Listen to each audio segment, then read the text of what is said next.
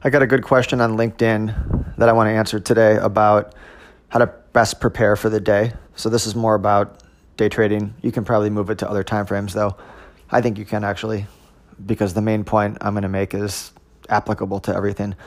So I had a I made a list of what works and what doesn't.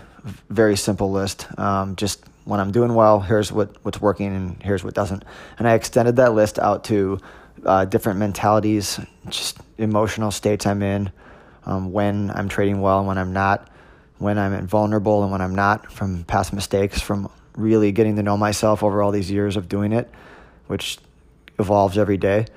But one of the thing, one of the best exercises that I that I do was to say, what's the biggest surprise today that could happen in the market? And you could say, what's the biggest surprise over six months, two or a year, whatever. And it was shocking how many times that happened that actually played out. And when it did play out, it was usually a huge move because people were caught off sides by it. So I would start the day by answering that question.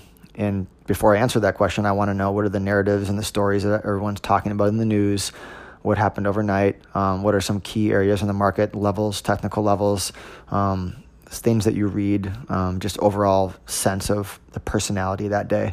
And I think um, that goes into the second thing I would I would assess, which is what personality is the market in. So if the market is trending, if it hasn't had a trend day in a long time and it opens with the advance decline, maybe up or down 1500, oftentimes it'll trend the opposite way all day long. That's one thing I look for.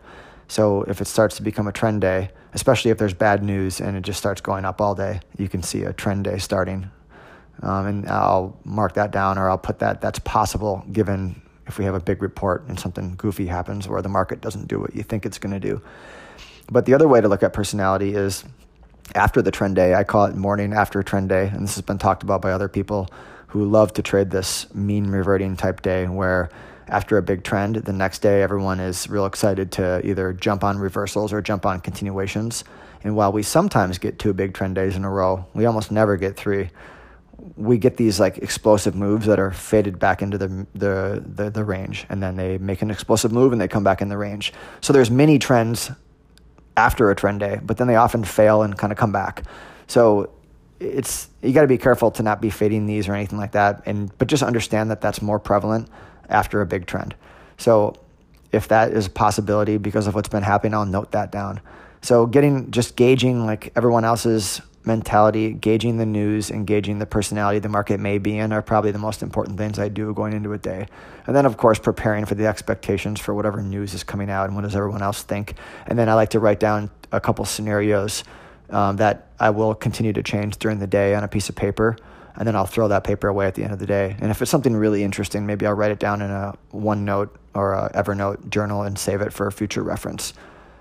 And then the last thing I did for many years was to plot my trades by hand. I did that for 10 years. I don't do it anymore.